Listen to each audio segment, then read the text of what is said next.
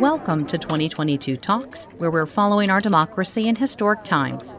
The January 6th committee hears today from a highly sought after witness. It's a partisan impeachment that they've delivered to your doorstep in an election year. Former White House counsel Pat Cipollone, who defended former President Donald Trump during his 2020 impeachment trial, sits down for a closed door transcribed interview by the committee. Cipollone was at the heart of last week's testimony from White House aide Cassidy Hutchinson who said Cipollone was concerned Trump could face criminal charges if he joined protesters at the Capitol. Mr. Cipollone said something to the effect of, please make sure we don't go up to the Capitol, Cassidy.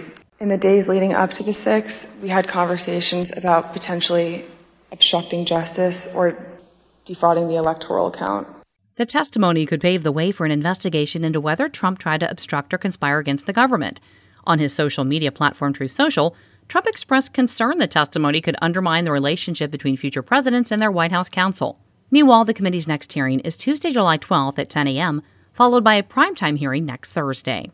The Treasury Department has been asked to investigate IRS audits of former FBI Director James Comey and former Deputy Director Andrew McCabe, who are both critics of President Trump. Several lawmakers said it's difficult to believe the audits were coincidental, but the IRS said it's untrue to suggest they were politically motivated.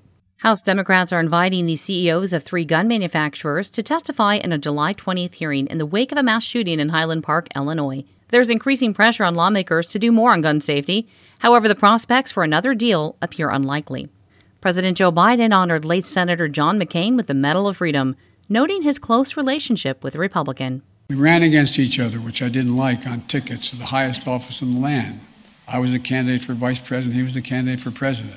I never stopped admiring John, never said a negative thing about him in my life because I knew his honor, his courage, and his commitment.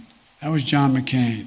16 other recipients included gun violence survivor, former Congresswoman Gabby Giffords, Olympic gymnast Simone Biles, and Sandra Lindsay, the first American to receive a COVID 19 vaccine. Boris Johnson stepped down as leader of Britain's Conservative Party on Thursday, but will remain Prime Minister until the party chooses a new leader. I want you to know how sad I am to be giving up the best job in the world. But them's the breaks. The resignation comes after dozens of his cabinet members quit, saying they could no longer serve under his leadership. In election news, Ballotpedia research shows there are 28% more contested primaries this year than in 2020. These are primaries with more candidates than available nominations. The number of Democratic primaries rose in 11 states and decreased in 15. On the Republican side, primaries increased in 27 states and decreased in 3. I'm Mary Sherman for Pacifica Network and Public News Service. Find our Trust indicators to support transparency and accuracy at publicnewsservice.org.